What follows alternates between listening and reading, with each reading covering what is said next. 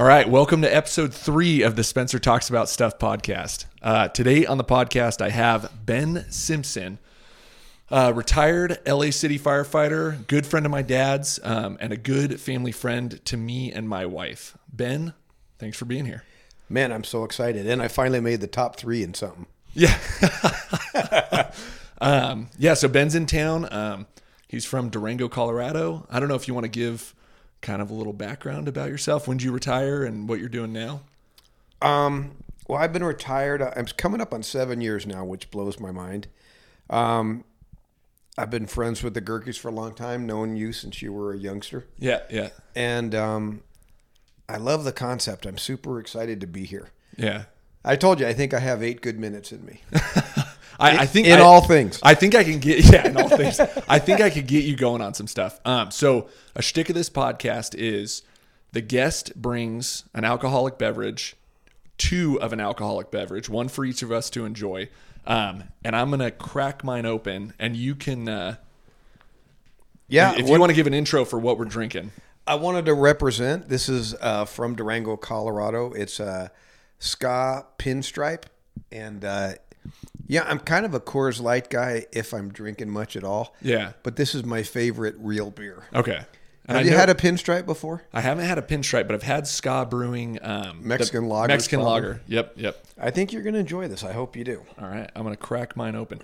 Yeah, we had me- a lot of Mexican lager. Um, oh, my gosh. fourth of July, two thousand seventeen and two thousand eighteen. That was that long ago. Was it really? Yeah. First time we came down was two thousand seventeen.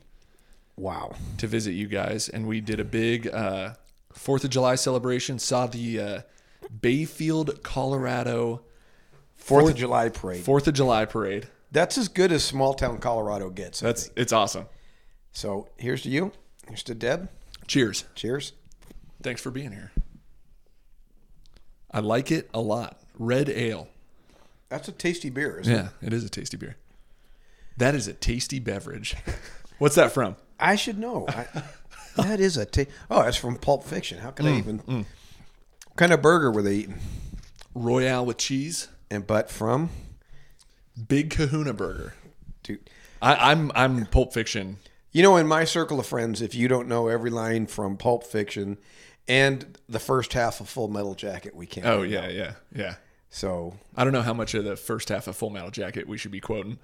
Yeah, can you cuss on this podcast? Yeah, we can cuss. I, I'm I try to avoid somewhat controversial things. Quoting movies is one thing, but um, I mean, yeah, we can cuss, shit, uh, piss.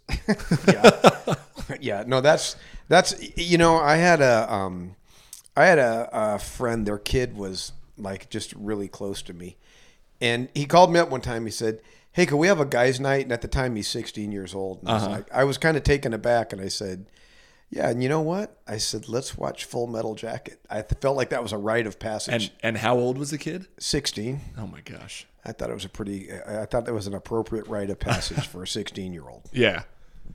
So, anyway. Did um, you get in trouble uh, No, I cleared it with his, I cleared yeah. it with his parents. Yeah. But, um, yeah, no, I think – you know, the thing that I love in – T V shows, movies. Like I'm, I'm a huge fan of Survivor. Yeah, because it, it's, it's human behavior boiled down to the essence. Yeah, people show up on Survivor in the first couple episodes. They're trying to be a character. Yeah, but by about the third day of not eating, they're just the real person. When they, when they get, they get hungry and they have to start wiping their butts with something besides toilet paper. Yeah, and and you know I'm gonna, I'm gonna get controversial right out of the gate. All right, let's do it. I'm. I'm convinced men are better team builders than women, and I'm a I'm a fan of all women's sports. I'm a, I'm a fan of women, but every time I'm on Survivor, there will be a girl with tremendous athletic skills. Yeah, so she's going to help them in the challenges. Yeah, she might be a natural treehouse builder and a fisherman, but if she's pretty, the other girls will vote her off. Oh yeah, yeah, yeah. I'm yeah. like, what is that? They about? find find something to get jealous about, or yeah, yeah, yeah. So. Um, Other than Survivor, I know, okay, so we talked about Ozark last night, and I know you're deep into Ozark. Um, anything else you're watching right now? Yeah, I'm. You know what I realized these what? last three months? I watch way too much sports. And not only do I watch sports, but then I watch SportsCenter to tell me what I just saw.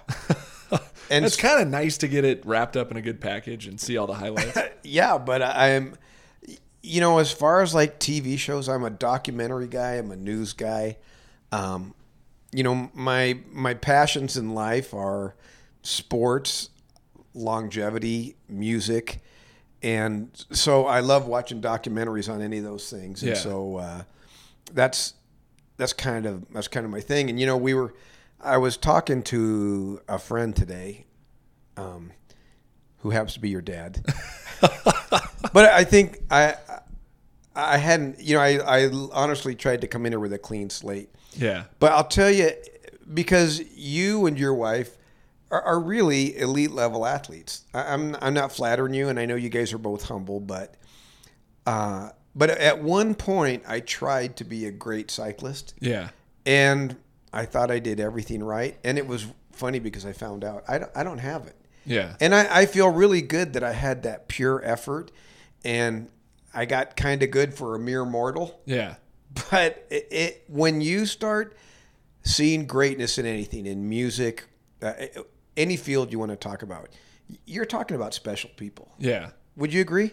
Yeah, totally. I it's to me it's um it's just funny hearing somebody else's perspective about it, because Debbie and I are elite up to a certain point, and then we see our peers go on to play at the next level. And so it's always like, oh yeah, I played for them, but you know, I didn't make it to the N F L. So it's not, it's, but there's stratification in all things. And I think, I think that's, that's one of the interesting things is for athletes. And you look at, you know, all the, all the cautionary tale people, but you know, when you've been the best in elementary school, junior high and high school, college, and then all of a sudden you get to a level where you're not cutting it. Yeah. And then people have a hard time dealing with that. Yeah. Oh yeah, totally. It's, it's, it's hard to come to terms. You know, when I got done playing football at Boise, Boise State, I think it was just before our final bowl game, I went into my offensive lineman coach's office and I said, hey, do you think I should start like getting prepping for pro day and, and, you know, calling some people and figuring out what I'm going to do after the season? And he just straight up said, I don't think you're going to play in the N F L. And so it was kind of nice having, like, knowing that I had something else to look forward to instead of trying to play for, you know. Some guys get stuck doing combines and playing in the... Did you need someone else to tell you? Was that the... Did you need to have someone else close the door on that chapter? Yes. I, I think I would have always had a little glimmer, but I was I was doing grad school, and I had um, aspirations of being in federal law enforcement. And so my mind was there, but there was a little, you know, glimmer that maybe I could make it in the N F L. You know, maybe they could find a spot for me somewhere. I could play center for a team or, or be a backup center. Um, but yeah, I'm kind of, kind of glad he told me that. It was nice having a definitive, like, no, you need to lose weight and go find something else. You know, is there, um, you know, again, that's an interesting question. Is it's like, is there an easy way to let someone down, or is the best thing to do is just to come straight out?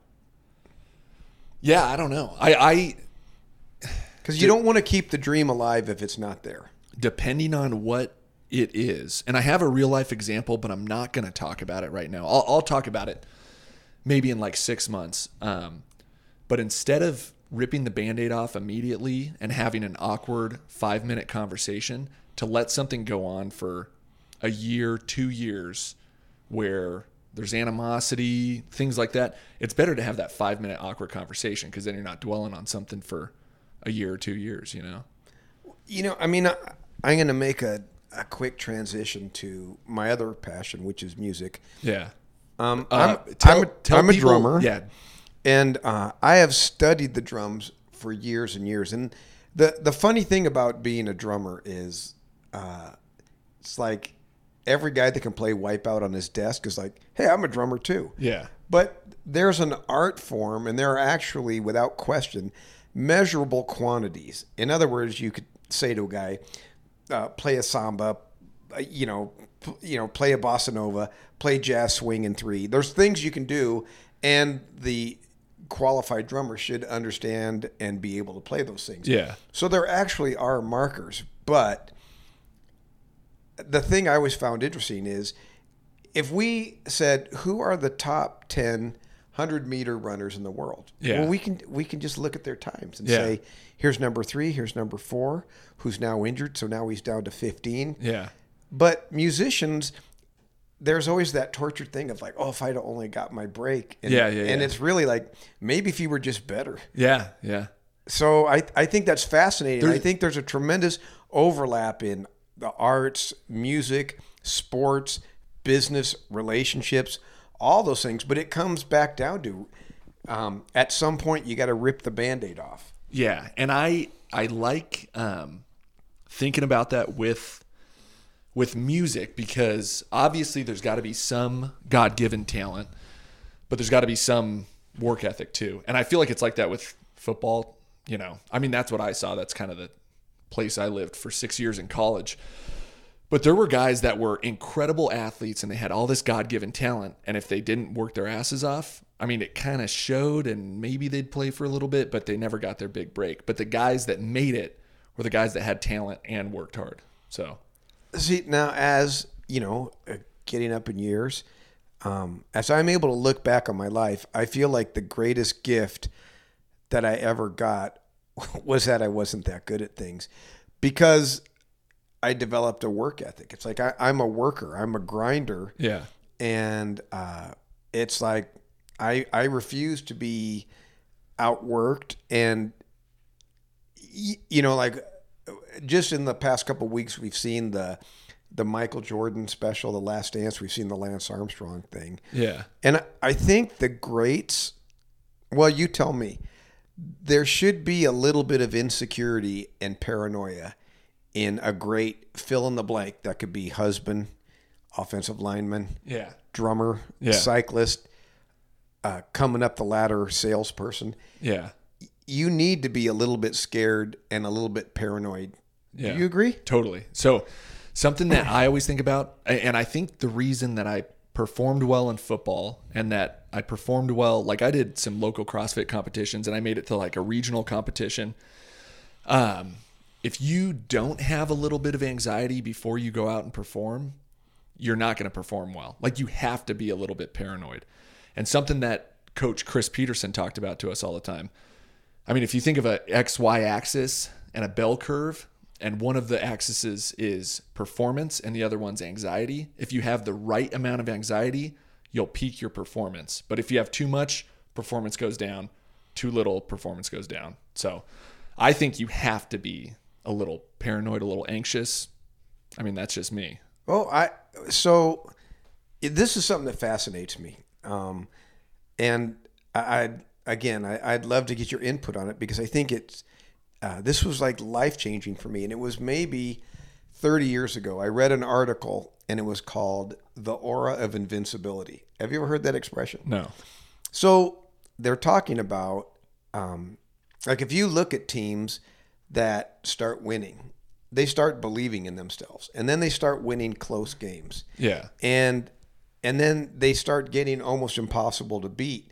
The interesting thing is, and I, maybe I think a great example of this is Mike Tyson. Yeah. Mike Tyson used to scare guys to death. Yeah. But then all of a sudden, uh, you know, Evander Holyfield said, this guy's beatable. And then all of a sudden he was, he was a shadow of his former self. Yeah. Because is it that the others saw him differently or that he saw himself differently? Yeah. Well, so I read this article and I, I kind of took that and I, um, it's meant a lot to me. And, uh, you know, whoever out there is listening to this, I really hope this resonates. Yeah. I, I wish there was, you know what I mean? I wish you got, I wish we got comments so I could have some. Oh yeah, yeah. That guy's yeah. an idiot. Yeah. Or, but so the way that I took that and applied it to my own life is, um, let's say for instance, you and I are, uh, going to ride bikes up to Bogus Basin. Okay. And, uh, the, the, uh, the first prize, there's only two of us, but someone put up a uh, one hundred thousand dollars first prize. So that yeah. that's its own motivation stuff. Yeah. But what's going to happen is at some point on our way up there, it's going to be time to dig deep. Yeah. Now, let's say that you had prepared well, you'd scientifically trained, you'd logged, you'd journaled, you had taken care of all of the details. Yeah. Me, on the other hand, I'd eaten some caramel corn, drank a few beers, hung out with your dad. Yeah. And I trained pretty hard. Yeah. But there comes a critical moment where you have to believe in yourself when it's time to suffer. And my theory is, and, and I, I this I've owned this in my life, is if you've taken care of business, that doubt doesn't have the crack to come in. But if you haven't, yeah, if you haven't, when it's time to suffer, all of a sudden you're going, oh no, yeah, I didn't do everything I could. And so, um, you know, not to be all over the place, but you know, in two thousand six, I had cancer, I had lymphoma, I did basically a year of chemo and radiation. And there's a certain paranoia that comes with that after you're done. And so, and it kind of brought me into my interest in longevity is I try to keep, take care of the small details, yeah, to keep the doubt out, to keep the fear out, to keep the anxiety out. So, you know, as an example, how does this apply to a guy who's in sales, to a guy who's a young realtor, to a guy, it, it actually, I feel like it works in everything. I think it works in everything. Um, the one thing that I'm, as you said that, I was thinking about what I've done recently. So I applied for a job recently, and I was so meticulous about prepping canned answers for the interview. And so I, you know, had five normal interview questions. Tell us a little bit about yourself. What do you do in your current job? What, why do you think you'd fit this job? And then I had about five bullet points for each of them. And I go through and I memorize those. And I, I make sure that I like, I know them like the back of my hand before I go in for that interview, because any question that they could ask, I could somehow kind of tie it back to one of those answers. And so I over preparing and knowing what you're going to say, even if you don't know exactly what the questions are, I mean, I think that that is applicable to it, because if, if you go out on the football field and you're preparing all week, you know, you're just running normal plays and you're not looking at the other team's film and preparing for what defense they're going to run. You just go out and you're like, we'll play against whatever they're going to run. You're not going to perform well. I mean, it's like, it's like knowing the answers to a test, you know? Well, I, I like the, I like the rabbit hole we're going down, because, um, so I know we're both fans of Jocko Willink as mm-hmm. an example. And, you know, one of the things that he espouses is the importance of decentralized command. In other words, everybody has to understand the the mission. Yeah. And kind of what you were just talking about there is it's the difference of learning by rote, which is preparing by repetition, or conceptually understanding it, because y- you can guess all the questions that they might ask, but yeah. you're not going to guess the exact ones. Yeah. But if you have a good conceptual understanding of the job, how you're trying to present yourself. Yep. And you have done the preparation. You've eliminated the doubt. You have that aura of invincibility. But yeah, I'm a huge believer in, in conceptually understanding things. It's, you know, when, when someone comes into your gym, they, you know, CrossFit is definitely got a following and people understand, but I feel like what, what you do is, you don't just say, learn these eighteen exercises. You try to build a vocabulary for them and give them a conceptual understanding. So once a person understands conceptually what they're trying to do with a muscle group, n- now you're on the right course. But uh, if people never understand, they're like, oh, I, I did that pushy thing. And yeah. they, they mimic yeah. doing curls and said, should I be doing these? It's like. Yeah, yeah. I mean, it's CrossFit's cool because there are certain movements that are applicable. Like there's foundational movements, and that one foundational movement is going to be applicable to five different things. So if you can do that one thing right, you kind of know you can do those other things right. Um, one of the most complicated things that we do is snatching, which is an Olympic movement, Olympic barbell movement. You know, you teach someone how to do a snatch deadlift. Then you teach them how to do a snatch uh, pull, and then a snatch high pull. Teach them how to overhead squat. And then you teach them how to do a snatch balance. And it's like you teach them one little part of it at a time, and then eventually they can put it all together and do the big thing. But you got to understand those little concepts before you can do it. And one of the most foundational movements is doing a deadlift. And that's applicable to everything. You know, tight core, shoulders back and down, drive through your heels. I mean, it's all just kind of basic stuff, but it's applicable to ten other movements. Right. And, and then, and you know, because we've had this discussion before, and yet what does everyone associate with CrossFit, and what do they do? They probably walk in to Composure and go, I want to learn to do kipping pull-ups. Yeah. And it's yeah. like, it's it, a lot more than kipping pull-ups. Well, and the biggest part is, is that if you believe in conceptual learning, you would say, tell me why you think you need to learn to do kipping pull-ups. Because if they could give me a good argument, yeah. you know, yeah. but it's, and, and, you know, going back to your football career and now your professional career is, um, there's not a lot of glamour in preparation. Yeah. I mean, there is when we see the, the music montage in a Rocky movie, that, that kind of glamorized preparation. But the truth is, It's it's the work you're doing when no one's looking. Yeah. You know, I, I'm kind of like the human meme. I have things that I love, but have you heard the one that says, how you do one thing is how you do anything? Yeah. Yep. And I'm like, that's there's brilliance there. Yeah. Yeah. You and I, I think you can, you can, I mean, if someone's lawn is green and taken care of. Dude, I, I wasn't going to go right there. I, I think they probably have their shit taken care of. I and... To me, I, I don't like half-assing things, and when something is being half-assed, that's one of those moments where you have to acknowledge it and pull the Band-Aid off and say, I got to stop. I either got to stop doing that or I got to be in one hundred percent. So, and, you know, I mean, and it's interesting because, I, you know, I, I, I hope that, I really do hope that, that some of what we say resonates with someone because... You know, when, when you're parenting kids, when you're building a team, when you're running a business, when you're trying to get better in an organization, yeah. it's like sometimes these aren't popular things to say. Yeah, yeah. You know what I mean? Like, you know, when you're coaching someone, uh, a deadlift is a difficult exercise. It's a painful exercise. And there's kind of no real glamour in it. Yeah. And so... How do you sell that? Is there ever a difficulty selling that as a foundational exercise? No, I, I think people, what people like about coming into our gym, I mean, obviously we have our coaching dialed. People like, you know, how much attention they get paid to them because it's kind of like getting personal training when you come in there for an hour, especially if you're new, because if the coach knows that there's some athletes that have been going for three years. He's going to pay a little bit less attention to them, a little bit more attention to the new person.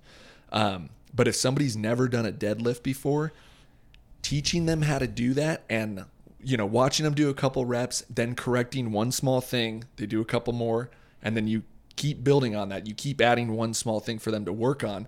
And then at the end of it, you tell them, holy smokes, you look pretty darn good doing those deadlifts.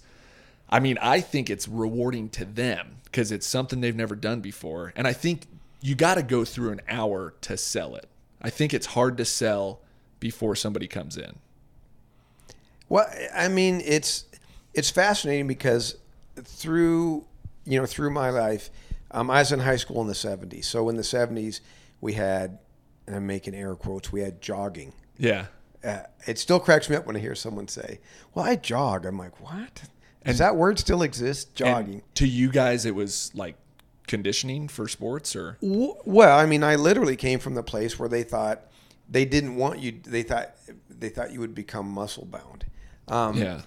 But I'm saying, so it started off, there was like, there was like a tennis revolution in the early seventies, and then racquetball hit, and then running hit. And then really, yeah, nineteen seventy-seven, the Arnold movie Pumping Iron came out. Yeah. And that kind of first made people aware of strength and resistance training. Yeah. And it's interesting now, and we've had this discussion before, with the popularity of CrossFit, CrossFit was a return to the foundational exercises that really started it all. Yeah. You know, I, you know, and, and so it's the old what what is old is new again.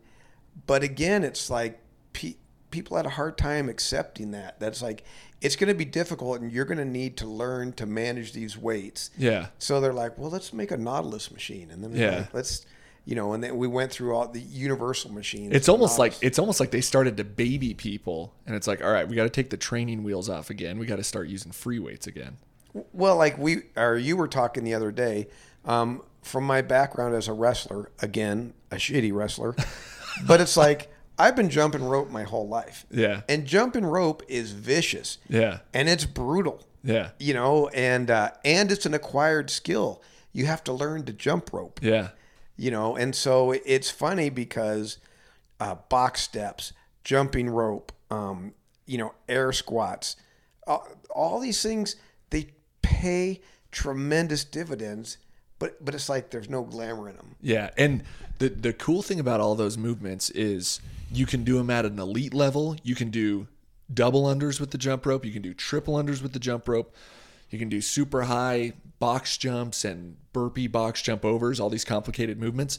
But those same movements can be scaled down to help somebody in their sixties or seventies, to help with their balance. I mean, if somebody in their sixties can jump rope, they, they're pretty athletic, I think. All right, then. I'll take that as a... Well, you didn't I'm, even know it was coming. You're, but you're, they, they, you're, I mean, you're obviously in shape. I don't know if my dad could jump rope. Um, I think I bet he could. Yeah, yeah. But it's, I mean, I think maybe that's a good test. I and they, I know that some doctors have a test of, uh, I think if you can sit down to the ground without using your hands and then stand back up without your hands, you're in like pretty good shape. Have you ever heard this before? No. Um, and then if you have to use one hand, they kind of take a point away. If you have to rock into it, they take another point away. So it's like a point system of, you know, how healthy you are just based on how easily you can get up and down off the ground. Well, one of the things that I love about CrossFit is, and, and we come from different, we kind of come from different perspectives, but I think we end up at the same place, yeah. is without question, intensity, um, intensity and variety are there's, it's inarguable science that it has to be intense, but you have to be willing to adapt. In other words, we're not going to take a sixty-five-year-old woman and put her on, have her be doing bar dips on the rings. Yeah, yeah. But that doesn't mean that there isn't adaptability, that that isn't still the direction we should be going. And so that's that's where I think the importance of a great CrossFit gym with great educated instructors is huge. Yeah.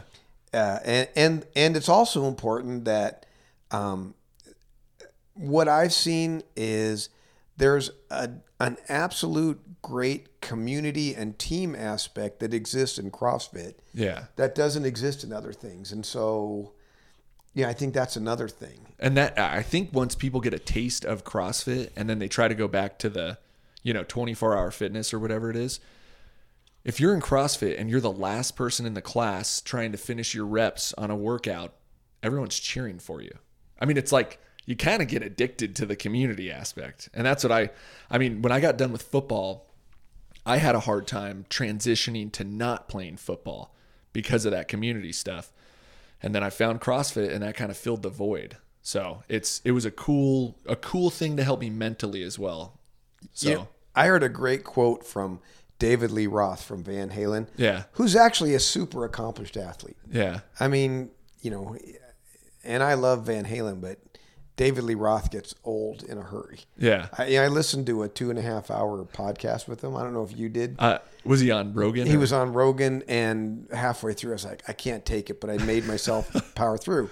But he said something, and I think this applies, again, business, team, uh, everything. Mm-hmm. He said, you should always be nice to the shittiest guy in the band. Yeah. He said, because someone else thinks you're the shittiest guy in the band. Oh, yeah, yeah. And, and I mean, okay, I, I never thought I'd be quoting David Lee Roth, but think about that. That works, again, in a in lot of team. aspects of life. Any team. And in CrossFit, the, the great thing is, is that when you support the struggling guy, yeah, um, that guy starts climbing up the ladder. And then he is inculcated to that, that um that spirit of now he's helping the next guy up. Yeah. And and like you said, that's what twenty-four hour fitness will never have. Yeah. Yeah. You know, so yeah. I, I'm, but I'm fascinated by these sort of things, you know? Yeah.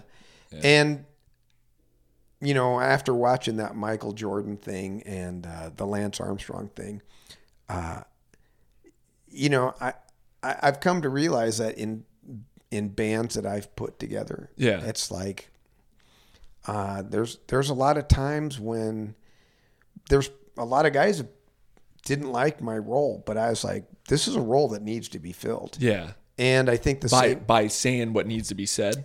Yeah, it, it it has to be, and and and it's an interesting thing. And uh, uh, again, it's like that's where, although I love music and I love sports and team sports, yeah. I love the fire department, which was just a team sport. Yeah, is uh, sometimes you're more uh, when people have that developed artistic side, they don't they they're not as coachable.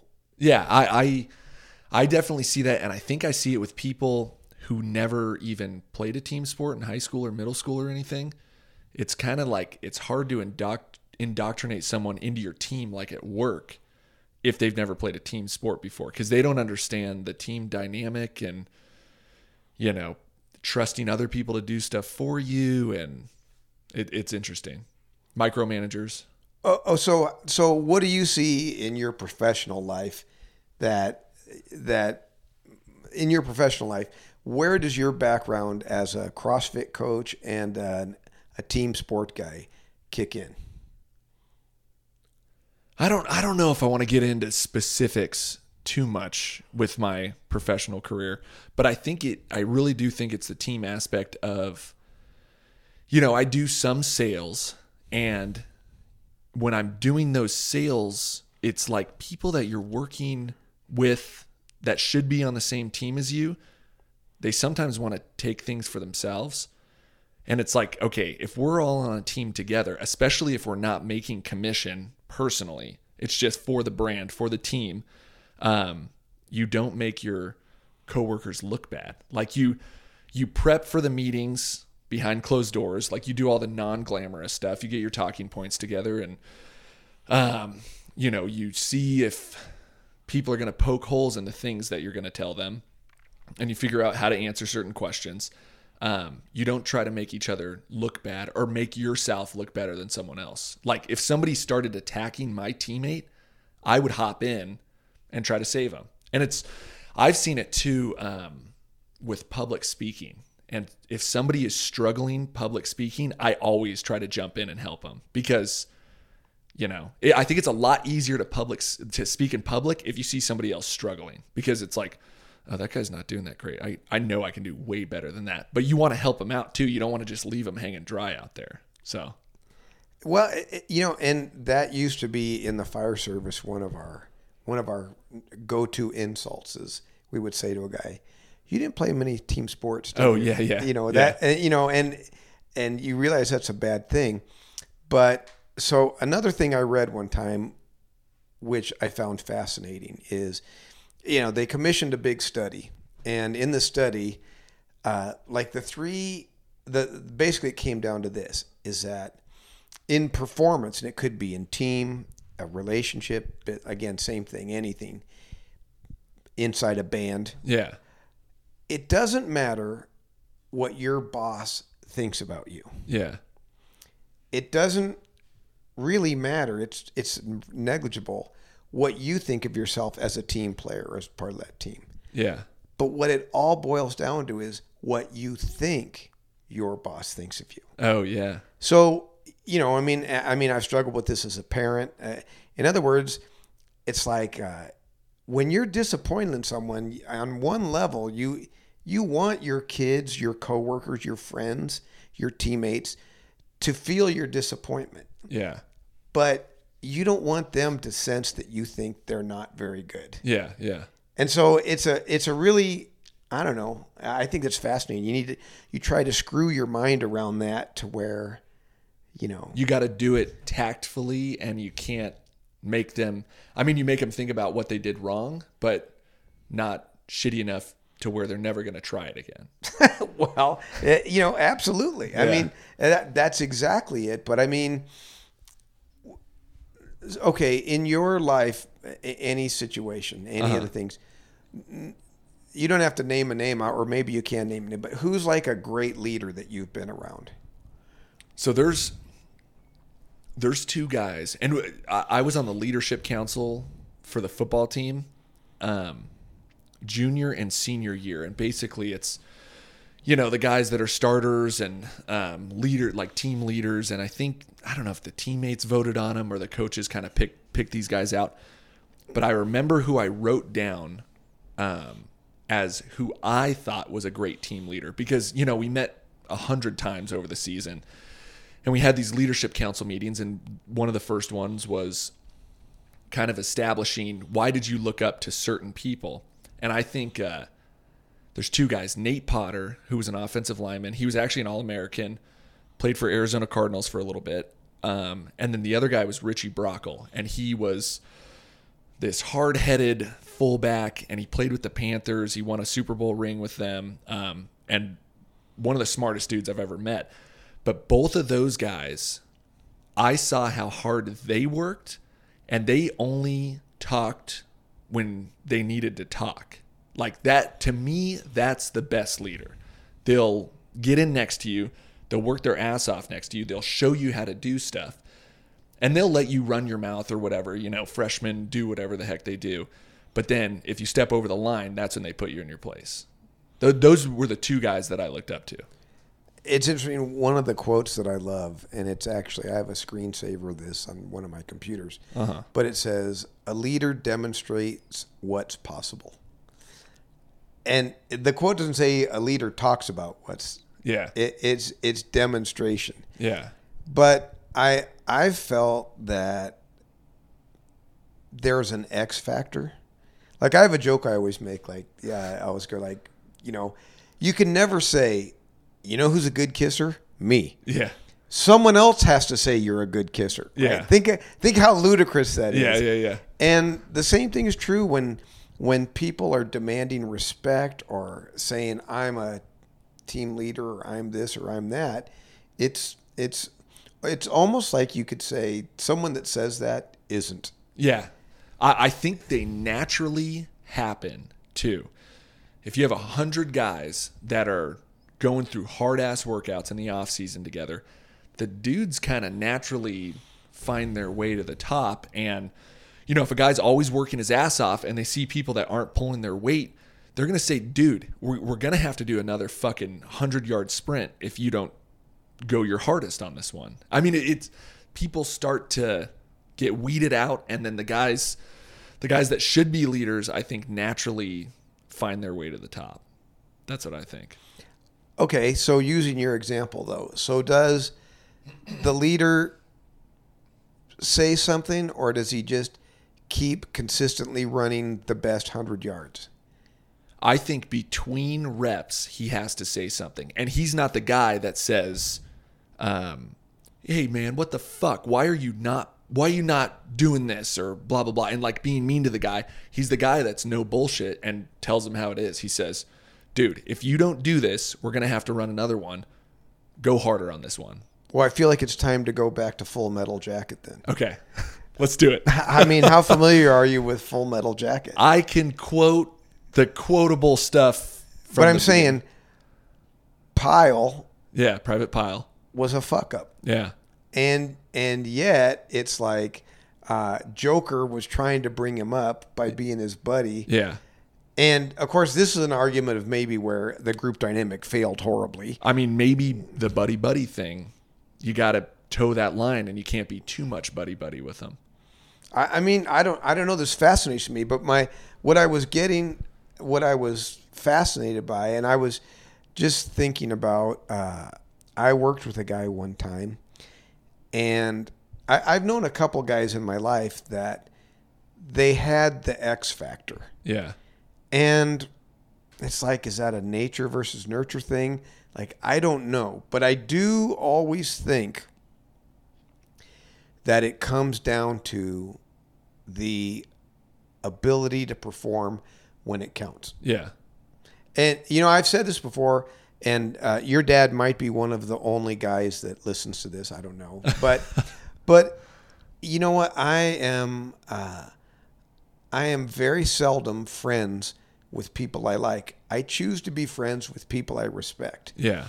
And one of the things that was, I really liked about your dad is it's like your dad was actually super good at what he did. Yeah. And I sometimes, I sometimes almost feel like a frustration. Like I, I don't know if it's possible for your family to appreciate the sacrifice uh, that your dad did, but more importantly, that I don't know if you could ever properly be proud of your dad because it's a thing you wouldn't know. Yeah. And, and, and maybe that's true going back to your sisters and yourself. It's like, you know, uh, you know, I can't imagine being an ultra marathon runner.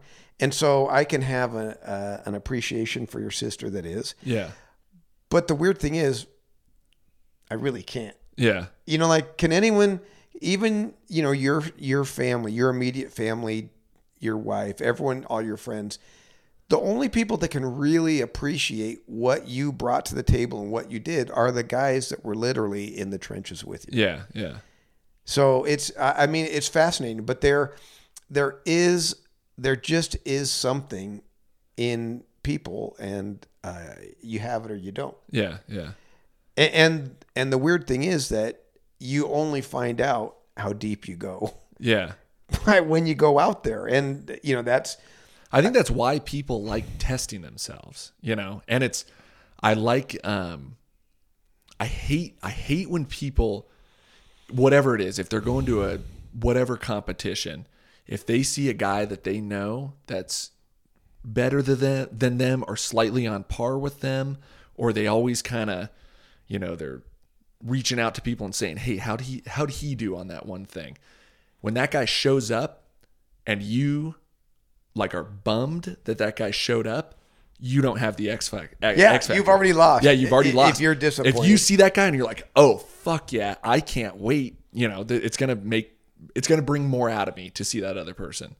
Um, and I think, so one of the examples I think of with that is how Boise State played football. Like, we never really got blown out by people. Um, most of the games we lost were close games, but they were close games um, no matter who we played. So if we played the number three team in the nation, it was a close game. We kind of played up to that level, and we showed up because we knew we had to show up.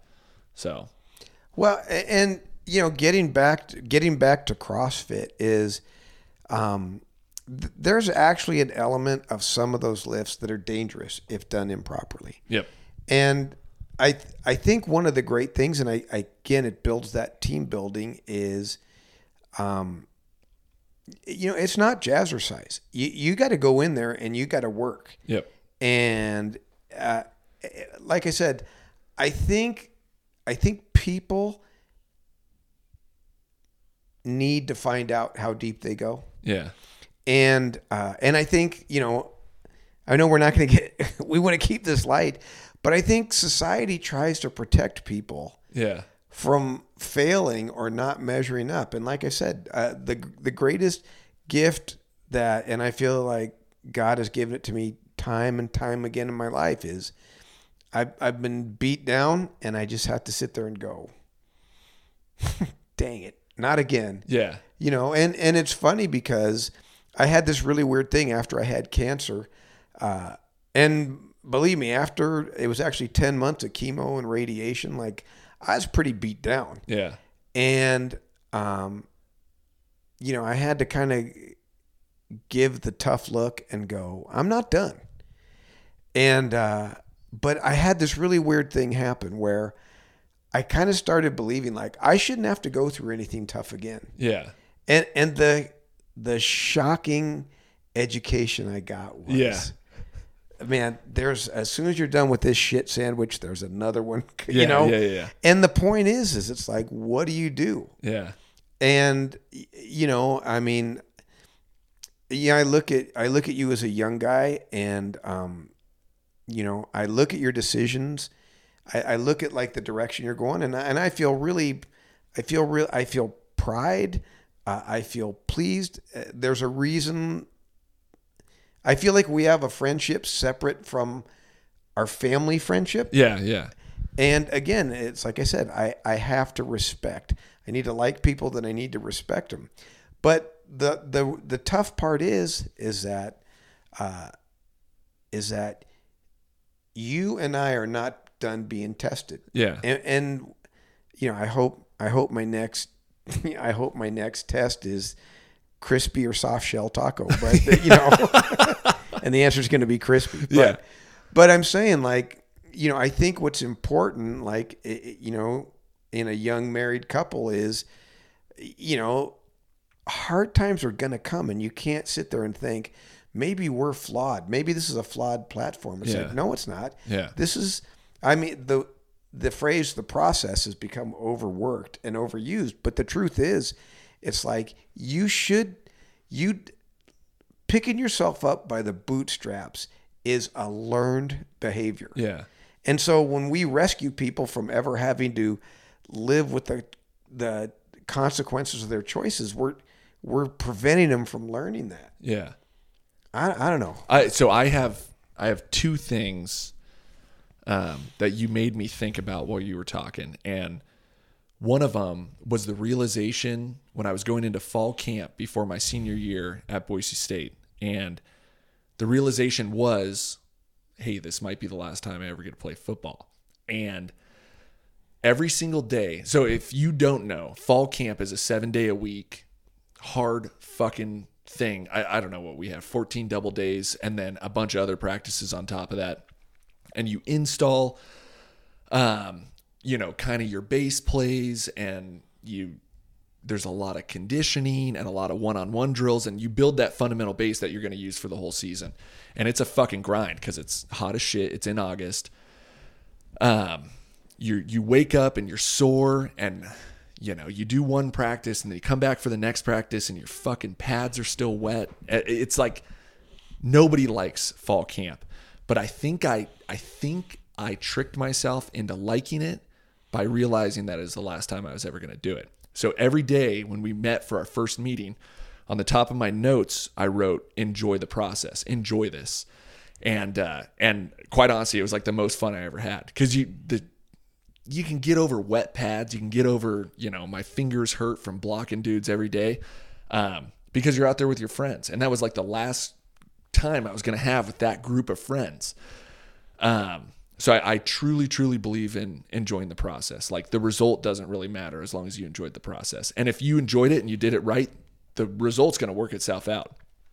Um, the other thing that you made me think of is how soft we are as people now. Like, nobody is ever tested. And, and I'm going to get, I'm not even going to get controversial, but there's a guy, um, he's a rapper, uh, Killer Mike from Run the Jewels. I don't know if you've seen him, but with everything that was going on recently in the, in the United States, he was speaking in front of a crowd and he said, how many of you know how to hunt? And like, nobody raised their hand. And he goes, how many know how to fish? Nobody raised their hand. How many know how to garden? How many grow their own food? How anybody knows a martial art?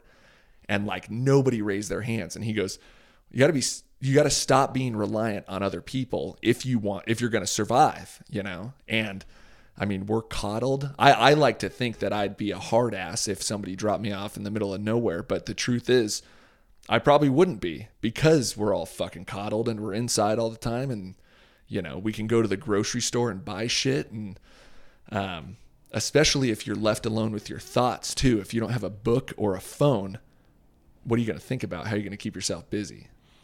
You know, I always liked, uh, you ever watch the show Naked and Afraid? Yeah, yeah. You know, what always blew my mind is um, I would always see a guy be like, the guy would be, uh, he would have just incredible background and just look like a stud. And then three days later, he'd be sunburnt, and the woman would be like bringing him his food and stuff. I'd yeah, like, you, you don't you don't know, yeah. you know. But yeah. it's uh, it's it's fascinating because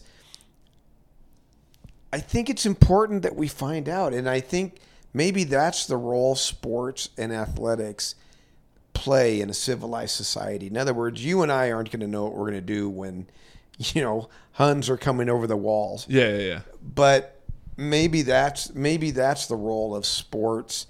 Uh, I think it fills that void because, you know, we don't have a place to take our uh, anger out or, yeah, test ourselves. Especially like if you're growing up in a city and you don't have chickens to go take care of every morning or cows to milk or whatever. You know, they you go play sports instead.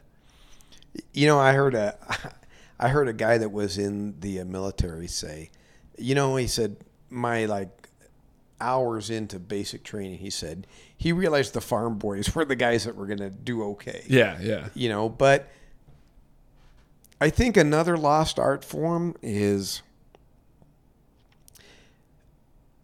I guess we can all see from point A to point B, and A to Z is a tired analogy, so I'm going to skip it. But what what what people are missing is that there's an A to M, an A to N, an A to O, an A to P. And um, again, your dad and I were talking today, and he said, you know, here's a house where we lived down the street here when we had a rental yeah. while uh, we were building this house. And the tendency in America, which I I think, and again, it falls back onto the process, is uh, we too much go, we look at the guy on the hill and we go, I want to be the guy on the hill. Yeah.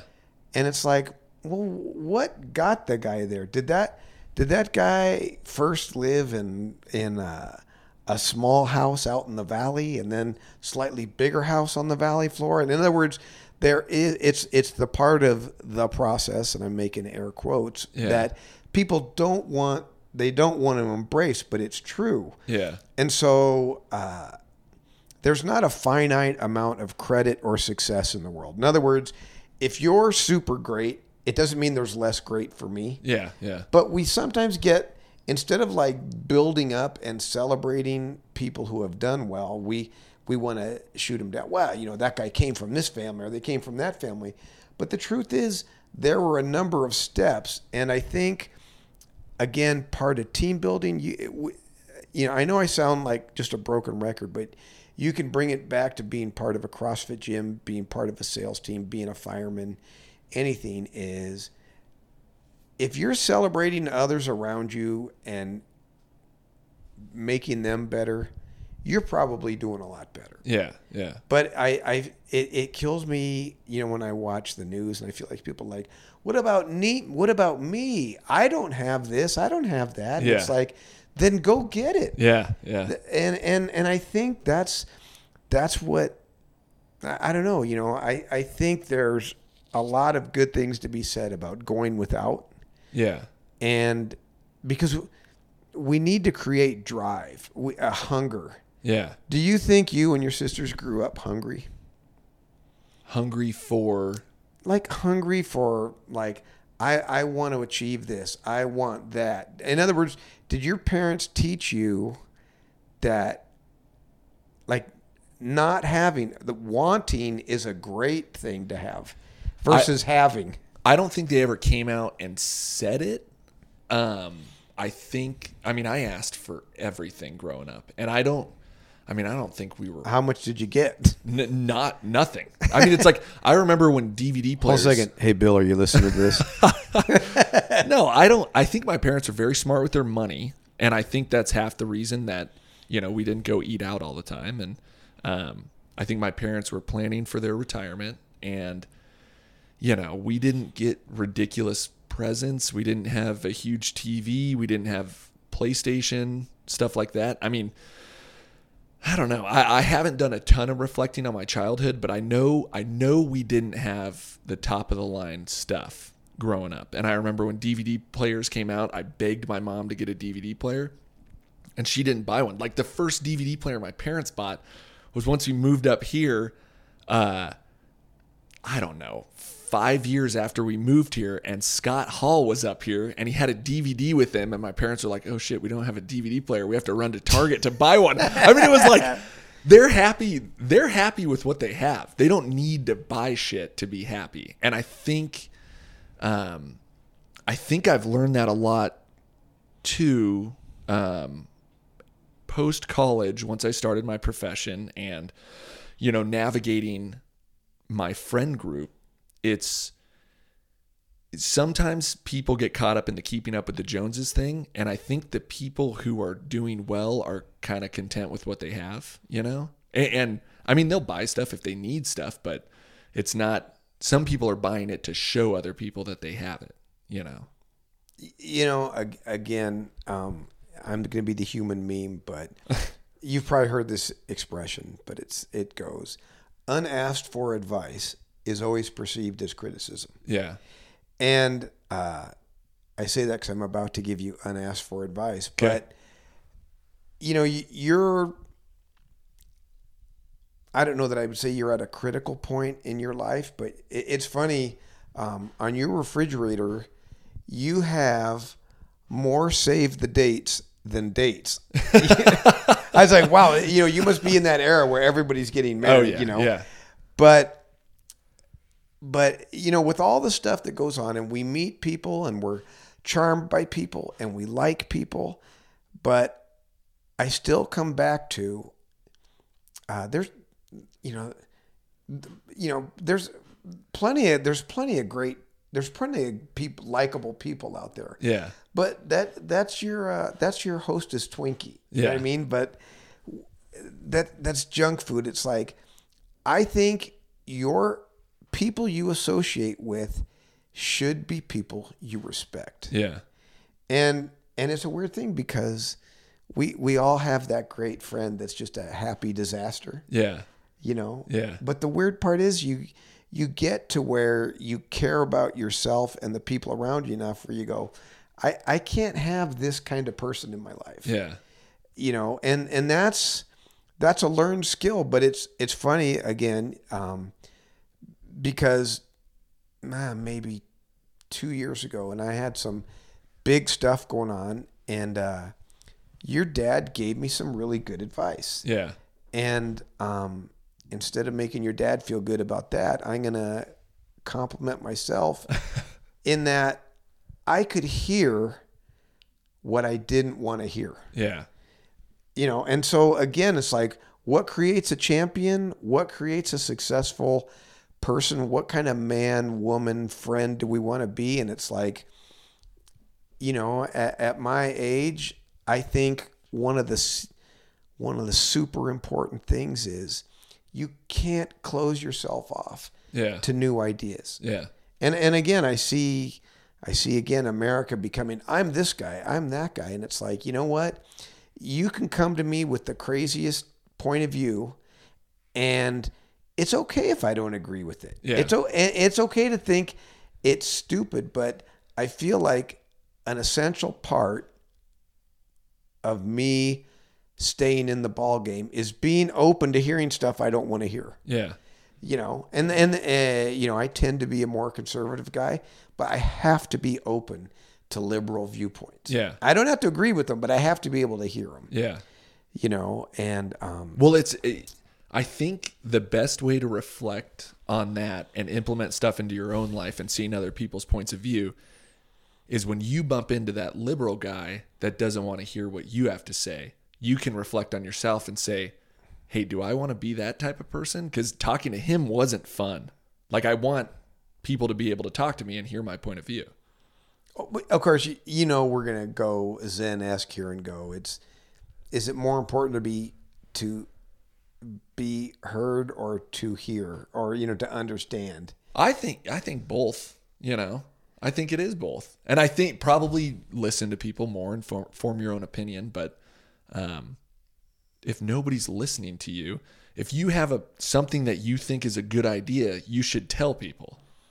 Well, I, I'm going to do a ham-handed transition here. Okay. Um, because, you know, and I've, I've sent you a bunch of things, but I'm fascinated by two people, uh, Doctor Rhonda Patrick, yeah. Found My Fitness, and a guy named Doctor Peter Attia. Yeah. And, um, it was interesting because I became interested in his, uh, really, they're both hardcore advocates of fasting and intermediate fasting, yeah. intermittent fasting. Yeah.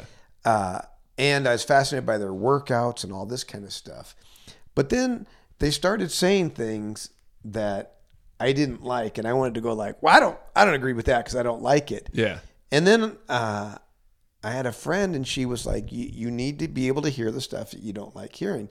So this is like a really pedestrian example, but you know, like longevity, uh, it's kind of like a numbers game, right? In other words, like if you're like, I'm really into two things, longevity and Russian roulette. I'd be like, well, you, those guys don't live together. Yeah.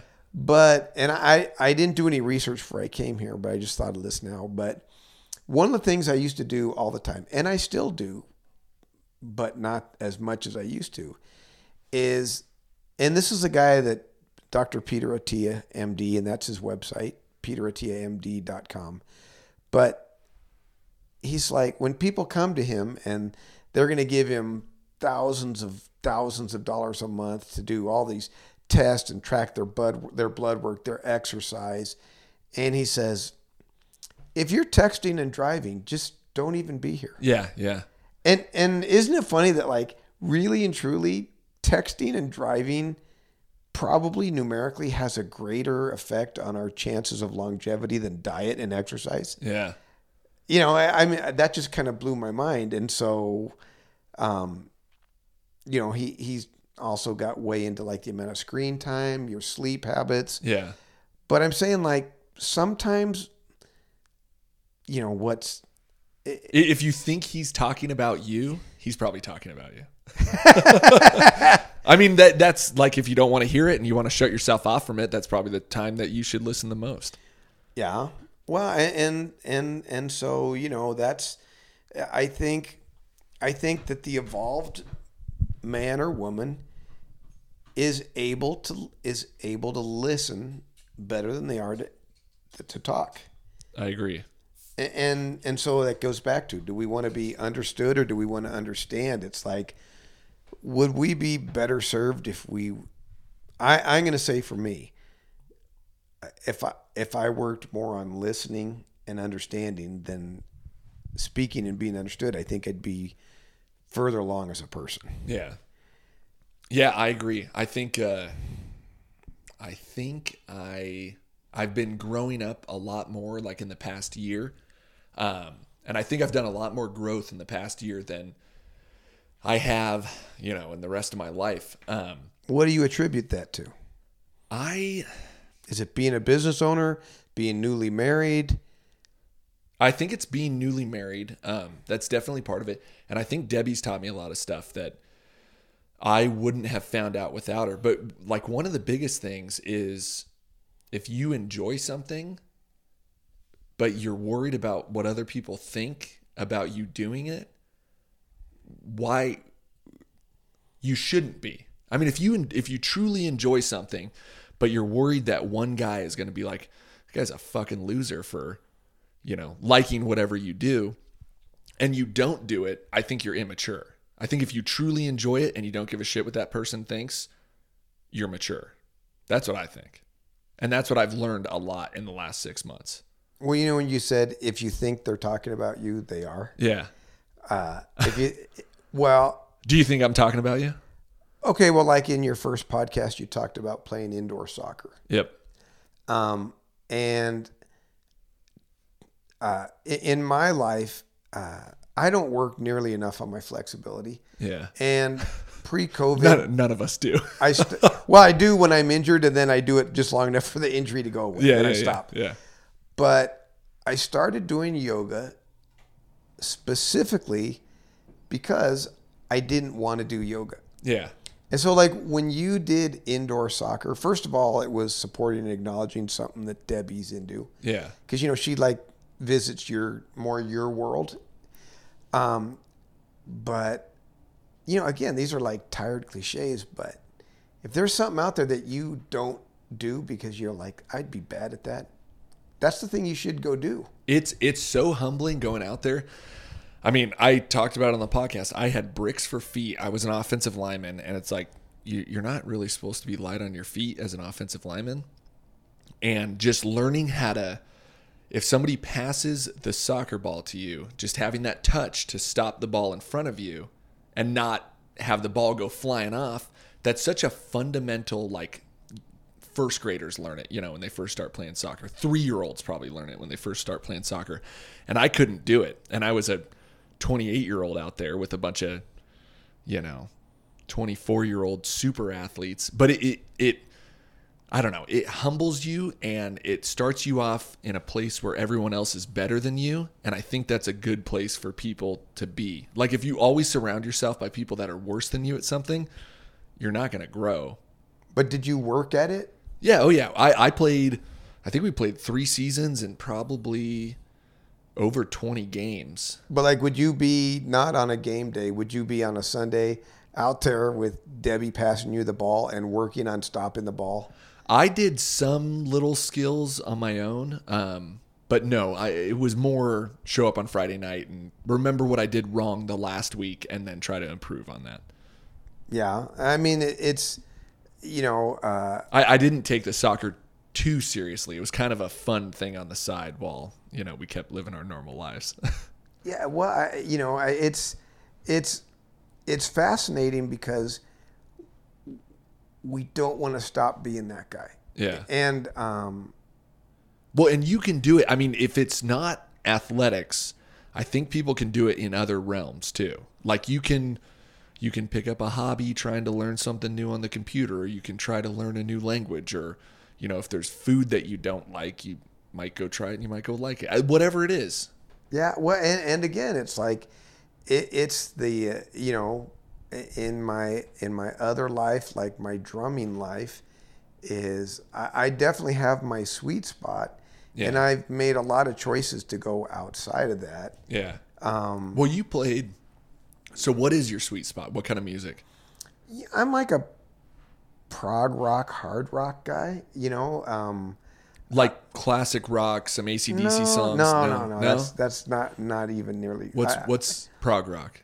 Uh, you know, like from my era would be, uh, you know, like, uh, yes, Emerson, Lake and Palmer, Jethro Tull. Like, okay. More modern stuff would be like Dream Theater. Like, like I'll give you an example. Um, so, are you familiar with Blink one eighty-two? Am I, yes. Are very, you a fan? Very. Do you know that Debbie and I are obsessed with Blink? We almost got Blink tattoos. Really? Yes. I did. Okay, so here's the thing about Travis Barker is.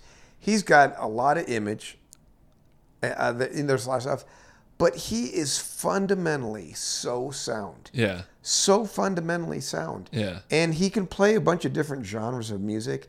Um, I, I'm a huge fan of Blink and Travis Barker. Yeah. But the it, it's kind of like the goal is uh, to be like the Eskimo has eighty different words for snow. Yeah, yeah, yeah. Like the the goal is to build your vocabulary, yeah, and then only play what's necessary. Yeah. So there is like, you know, like a Zen quality to it, but it's just that, you know, Travis Barker was willing to stretch. Yeah, and, and so you know, you know, like I played in a country band, which. Really wasn't that challenging. Yeah. But I had to learn like how to be a country drummer. I played hold, in a Latin band. Which, hold the mic a little, just a little bit. Which closer. the I played in a Latin band, which Latin playing Latin drums is really challenging for me. Yeah. And uh, is it just a different rhythm, kind of? Oh, it's a whole different. It's a whole different skill set. So like there's there's not enough appreciation for it, you know. Yeah. But um, you you know what. Travis Barker does when I'm listening. So, have you listened to the new album? I have not. Nine. After Tom DeLonge left, it's kind of like they got this new guy, Matt Skiba, and the fans are really divided on whether or not it's still Blink one eighty-two. And I, I do dig a lot of the songs. But the thing that I hate about Travis Barker is when I I like listening to songs and I kind of play the drums with my fingers. And I you you saw me play the drums and taught me a couple things. And I think I have... I could learn the drums. Like, I know the fundamental things about them. And so if it's like, do, do, ch, do, do, ch, like, you can kind of drum along with it. And I try to drum along with Travis Barker, and he's doing this rhythm that I I can't even figure out sometimes. Oh, and and it's... But it sounds good overall with the song, but if I focus on the drums, I can't I can't figure it out. And the other thing that I think people... Uh, you know, a drummer that I have tons of respect for, and unfortunately his image has muddled his skill as a drummer. I like Tommy Lee from Motley Crue quite oh. a bit, but he became, in all caps, Tommy Lee, but his drumming skills are, are pretty good. Yeah. But the thing that the other half of it is, Travis Barker sells every note. Oh yeah. You know, when you watch him, you go, that dude's playing this like it's the last note he'll ever do. And, yeah. And um, you know, but I'm just saying, like, it's too easy to not see the hours and hours of work he put into becoming Travis Barker. Yeah. And so, uh, you know, I just, I didn't know you were obsessed with Blink. What's your favorite Blink song? Oh, Dumpweed, maybe. Really? Yeah. I don't know. There, I can't pick one. Yeah. I, I Dude Ranch as a whole album, and it, Travis Barker wasn't even the drummer for Dude Ranch, but I think the lyrics of the songs on Dude Ranch are the best lyrics they ever wrote. That's what I think. Um, okay, and just because I'm going to stay in this genre, but what's what are your best workout songs? What songs are? And there's a big there's a big age difference between us, but what's like not a Blink song, but what like what song will pump you up for working out? So there's one there's a style of music, and I know you're much more familiar, even though there's a huge age gap between us. You're much more familiar with the kind of music I listen to than my parents would be. I'd say a band to my parents and they'd have no idea who they are. But have you heard Four Years Strong? No. And I'll I'll send you some of their stuff because you might dig them. But they're they're pop punk and they have a very heavy sound, but they're upbeat too. And they also have like a synthesizer, and it's it's like heavy, but it's motivating. So, and like, I mean, I freaking love A C D C too. I'll work out to A C D C. See, I'm so not an A C D C fan. Really? But, but the Blink song that makes me crazy is I'm Feeling This. And I, oh yeah. And I yes. think it's, I like what it's saying about before you're doing your, your, you know, your workout or something like yeah, that, yeah, yeah. you know? And, and again, there's a lot of brilliance going on there. You know, I, even though it's a cliche, but I think, um, I think the brilliance of Adam's song. Yeah. The the drumming in that is so outside the lines and so fabulous uh, that uh, you know that's I think that's a benchmark of uh, what was that song about, a two thousands song? Yeah, it was. That song actually came out right after nine eleven happened because they were shooting the music video, and the music video looked too much like like the Two Towers. And so they had to reshoot the whole music video. I watched this documentary on it. Really? But yeah, I think it was right around two thousand one.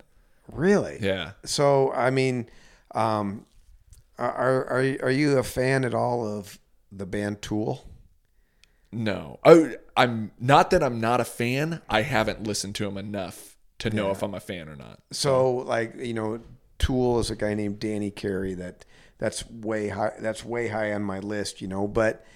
Um, it, it's just like, if we're going to take this whole thing full circle is, um, like to get bike geeky, but like Specialized Bicycles. Yeah. Do you know what their company slogan is? No. Innovate or die. Oh yeah. And, and, uh, man, that is so true. Yeah. And it's like, it, it's happened in music. Music has changed. If you haven't changed with it, too bad. Yeah. Then you are a classic rock guy. Yeah. And it's like, yeah, I'm, you know, I don't, I don't want to be stuck back there. And it's like exercise has changed. Yeah. It's like business has changed. Finances have changed. American life has changed. And it's like, you can sit back and complain about it, or you can accept it. Yeah. Go with it. Yeah. I, uh, I kind of want to keep going down the music rabbit hole because I'm curious what other, I mean, are there other punk bands that you're into, or ska music? I mean, I know we've discussed ska because of Ska Brewing. What? But so here's what happened to me, and it's like a weird way I got into it because I'm I'm I got I have my whole own form of being rigid, but I'm like a faithful guy. Like, I love the Beatles. I didn't like the Rolling Stones. Yeah, you know, yeah, like, yeah. But uh, around the nineteen nineties, uh, uh, and. It really started, and this is, man, no one fact checked me because I'm I'm not rock solid on this, but the first guy I noticed was Adrian Young from uh, No Doubt, is he started playing a kind of drums called Orange County Drum and Percussion, and they yeah. became really popular, and it's a really niche, uh, high-end custom-made drum company. As a whole nother story, it's part of Americana. They got so popular and people couldn't get them that Guitar Center, I think, bought them out, and now they're just shitty drums. You can they're find, just everywhere. You can find Orange County drums everywhere. Yeah. But Orange County, as a business plan, there were certain drummers that they sponsored, and they all had that Orange County sound. Travis Barker is a huge Orange County endorser. Adrian Young, Cyrus Beluki from Newfound Glory. Okay. Um, John Otto from Limp Bizkit. Uh, yeah. So you started seeing like all, and so there was a type of music, and I wasn't necessarily following the drums, but I, I loved like what I called like that, like that Orange County sound. Yeah. Like, um, I, I loved like Sum forty-one. Uh, you, I would love to get you together with my buddy Chad, because he knows everything about he he knows everything about Blink one eighty-two. He actually has a Blink tattoo like over his heart. Really? Um, yeah, but he he knows so much about Sum forty-one, um, and where they came from and who they are now. And I know that they have they have two guitarists, and they just brought on another guy that was in another punk band that I was a huge fan of. But I love that heavy kind of metal sound that that Sum forty-one has, and they throw in like metal riffs, and it's so unique. Yeah, and and it was going on, then all of a sudden it didn't catch on. Like, did you uh where did you like Korn at all? No. See, I like, I, I I got into Slipknot a little bit, and yeah. There's a few snit, Slipknot songs See, that I really like, and then most of their stuff I don't like. Yeah, well, so like Joey Jordison from Slipknot, really a tremendous drummer, but you know, like while while all that stuff is going on, um, a little bit closer. Oh, yeah, sorry. sorry, man. No, uh, you're good. So it's just, it's fascinating because music evolved, yeah. and, and, um, and, you know, really I look at Travis Barker as a guy that evolved with it, because yeah. he went right from punk to playing hip hop. Yeah. You know, like, uh, like, uh, he went in with, with uh, Soulja Boy. Yeah. Yeah. Yeah. Yeah. But, um, you know, I thought, I definitely thought that was fascinating, yeah. you know, that the way that he evolved that way. But it's just, uh, I don't know, it's, it's, it's a super cool thing. And, and again, the tie-in of sports and athletics, you know, like, did you guys have music in the locker room at Boise State? Yeah, we did. Yeah. And was it a democracy? How did you decide what you had there? Uh, it wasn't really a democracy. I think we had music in the locker room, and that was a whole different story because guys would fight over whose phone was hooked up to the Bluetooth or whatever.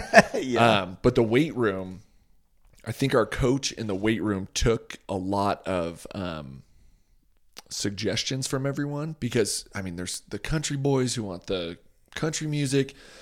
There's the dudes that want the punk music. And then there's all the guys that want like rap music. And he, Our strength coach, I think, did an awesome job of kind of doing a mix of everything. But, I mean, it was always – we never listened to shitty music. It was always good, pump-up, fun stuff. They'd crank it, and we'd lift hard. But so when I had cancer, my daughter made me a mixtape, and it's one of my – I still have it. It's one of my prized possessions. Yeah. But one of the songs on there was Miss You by Blink one eighty-two. Oh, yeah. And I, I became so obsessed with that song, I did a little research. And I think it was Tom DeLonge was obsessed with the movie The Nightmare Before Christmas. Oh, yeah, yeah. And so that song was actually inspired by that movie. Yeah. Were you aware of that? Yeah, I kind of knew. Whenever I hear that song, I can't separate it from the music video. And the music video, you know, I don't know if they have eyeliner on, and it's shot really grainy, and they're wearing like turn of the century clothing, and their hair is like matted down. I don't know. It's just shot very weird, but the way it's shot looks like The Nightmare Before Christmas. So, so what I agree, but what's, as a drummer, what's fascinating to me is a, a really basic drum groove called a boogaloo is what he's playing on that. And yeah. It's been in eight million songs, um, you know, songs from the sixties. Yeah. But it's interesting because he's playing the boogaloo part of it on the side of the kick drum. So it's a really weird uh, sound. Um, but uh, I just, uh, you know, again, it shows the it shows the power of music. It's like, you know, now with everything so digital, like, did you ever make a girl a mixtape? I don't think so. See, I don't think to, I ever that did. That used to be a thing, you know, yeah. but but you know, it's my my my daughter made me a mixed D V D, yeah, and uh, you know, I'm just like, oh man, come on, you know, and yeah. and it was all over the place, but it it's still special. And so when I hear that song, um, it uh, it's super special to me. But so I'm gonna tell a uh, I'm gonna tell like a fire department story. Okay, so that that's what I was gonna say is. The thing that I like and respect about you is we've been sitting here for over an hour and we've only talked about drums and, and other things. And I, I wanted to ask some firefighter questions too. Um, but I think it's cool that you don't, you don't let firefighting define you. I mean, you're into drums. And I mean, I think if you could have made the money you made from the fire department doing drums, you probably would have done that instead. Well, yeah. You know, the thing about it is, like, I'm so grateful to the fire department. I, I love my fire department brothers and sisters, and it, it made me the man I am. Yeah. But but still, I would rather be known as the uh, guy that rides my bike and goes to the gym. Yeah, yeah. You know, I, I don't need to, I don't I don't need that. But it was, you know, it was a it was a huge part of my life. But this is. Uh, I don't know. I don't know. I don't know how long you want to go. This could be our last story. Okay. Yeah. Yeah. But uh, I was working at a fire station, Fire Station ninety-eight. And um, you've been in the fire station. We get a dispatch. Yeah. So we get dispatched to a structure fire. And on the way there, they said, um, uh, be advised, there's people trapped inside the house. So the way the fire department works is, depending on what seat you're sitting in, you have a job. Yeah. And I was what you call inside man. So inside man's job is you're going to do forcible entry. You're going to get make access for the guys on the engine company to go in and squirt water. Yeah. So uh, it was like dusk when we got there. And I just remember people are screaming. There's someone in there. So a bunch of bars on the window. So I went and I cut the bars off the front door. And then I did a lap around the building. I cut all the bars off the window, off all the windows. And they had what we used to call in Southern California an Alumacool patio. Like they'd added an aluminum patio on the back of this uh-huh. house. So anyway, I get done. I go back to the front door and suiting up. I'm putting my face piece on. I'm going in. So I go in. It's a typical like fifties or sixties era house. Yeah. Go in, has a center hallway to three bedrooms on it. So I go down and, without boring you guys with fire department stuff, but while we're, this is going on, truck company's on the roof, cutting a hole in the roof. And so we're, I'm going down and um, go in this first bedroom, and there's fire all around. I search the room, nothing in there. Yeah. And uh, come out, go down the next uh, the next room, search it, nothing in there. Go down to the final bedroom, nothing in there. About this time, the uh, truck company's cut a hole in the roof. Yeah. Uh, the heat and the smoke are going out. We get a knockdown on it. And um, so anyway, never found anyone in there. Yeah. So I uh, just, okay. So. Uh, but you, you said you could hear someone inside? Well, people outside were yelling and saying there was someone inside. Uh, but, you know, people make mistakes all the time. Yeah. So I see one of my lifelong best friends. And I said, there's no one in here. He goes, no, uh, there's, there's a, there's a kid on the, on the back porch. I said, what? He goes, yeah, uh, there's, there's a, there's a kid dead on the back porch. Oh shit. So I go out on the back porch and it's like a three or four year old kid. And he's in one of those race car beds. Of course, everything's all burnt. And, uh, this kid's burnt there. And so, uh, so, uh, you know, we, now we have to call the coroner and we're there. We're there for a long time the night. Anyway, um, we go back to quarters. And the interesting thing is, and you know this really well, um, firemen are assholes, and we're never we're you know we never share any real emotion. Yeah. Uh, but what I think every fireman would agree with me is that when things go bad, guys get really chippy. Yeah. No one ever acts sad. Yeah. Like I, I've always been offended by that Oklahoma City bombing picture where that there's a show of the fireman holding a baby. Yeah. Because I'm like, any guy I know would be too fucking busy helping people to sit there and gaze lovingly at a baby. Yeah. I'm like, I, I that always felt like a photo op. I, I was always offended Staged by that. Or, yeah. yeah. So anyway, everyone's kind of chippy. Go back to quarters, clean their chainsaws, clean the tools, getting ready for another incident. And so it's about three in the morning, four in the morning, and I can't sleep. So I go downstairs in what we called the T V room. Yeah. And I want to say this was nineteen ninety.